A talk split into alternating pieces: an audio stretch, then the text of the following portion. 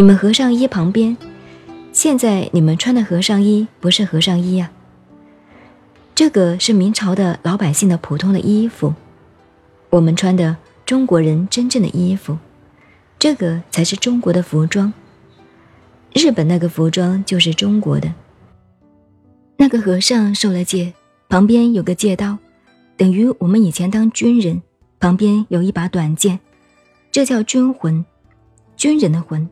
军人的灵魂，就是说，如果做一个军人，为国家绝不投降，打仗死了，打了败仗没有话讲，自杀切腹，在前方指挥就指挥杀敌，打了败仗就自杀。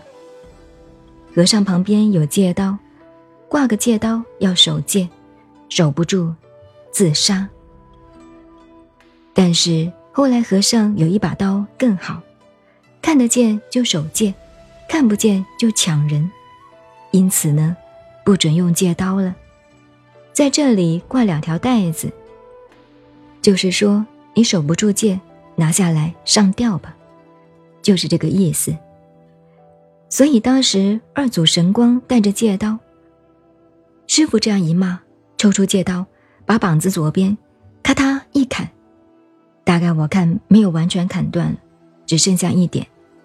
那个戒刀也不太厉害，而且冬天嘛，冻得那么厉害，那个皮也冻僵了，就把这个手拿来供养了。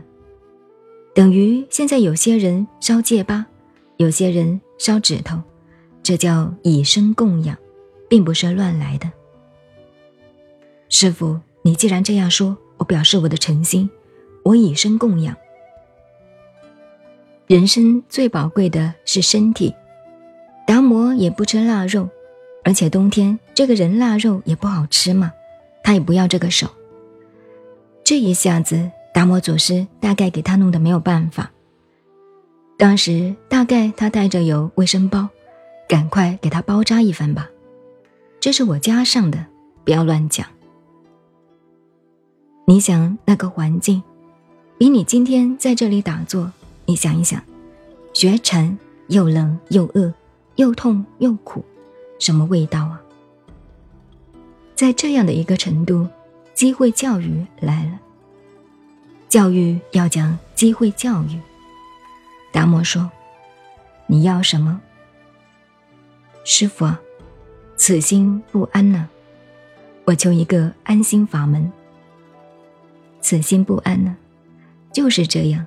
你们再研究研究，他没有出家以前学问那么好，讲易经道家什么都会，出家以后修行又那么好，还说此心不安，求一个安心法门。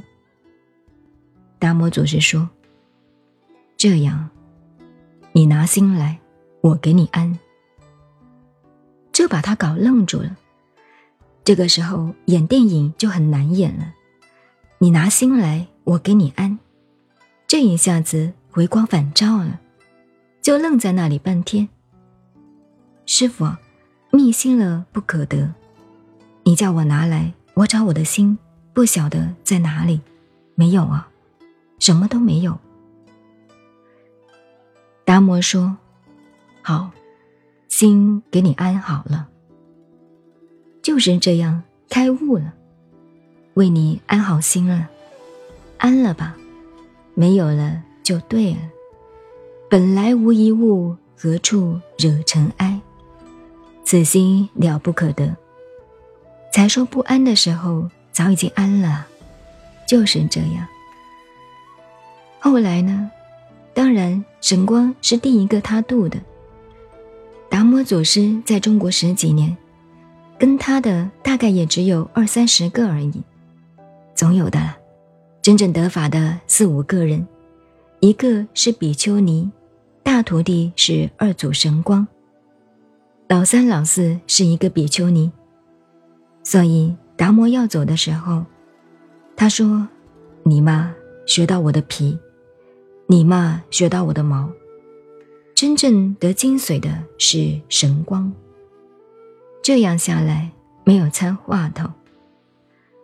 好了，中间还有很多很多有趣的，你要研究这一些啊，太有趣了。在禅堂里可以自己研究，也可以笑，发疯一样，又可以哭。真到了南宋以后，刚才讲到大会稿才提倡是参话头，参话头，你说是不是一心不乱？不是的。这个参字什么意思呢？研究、思考、审查、反省、关照等等的意义综合拢来，叫做参。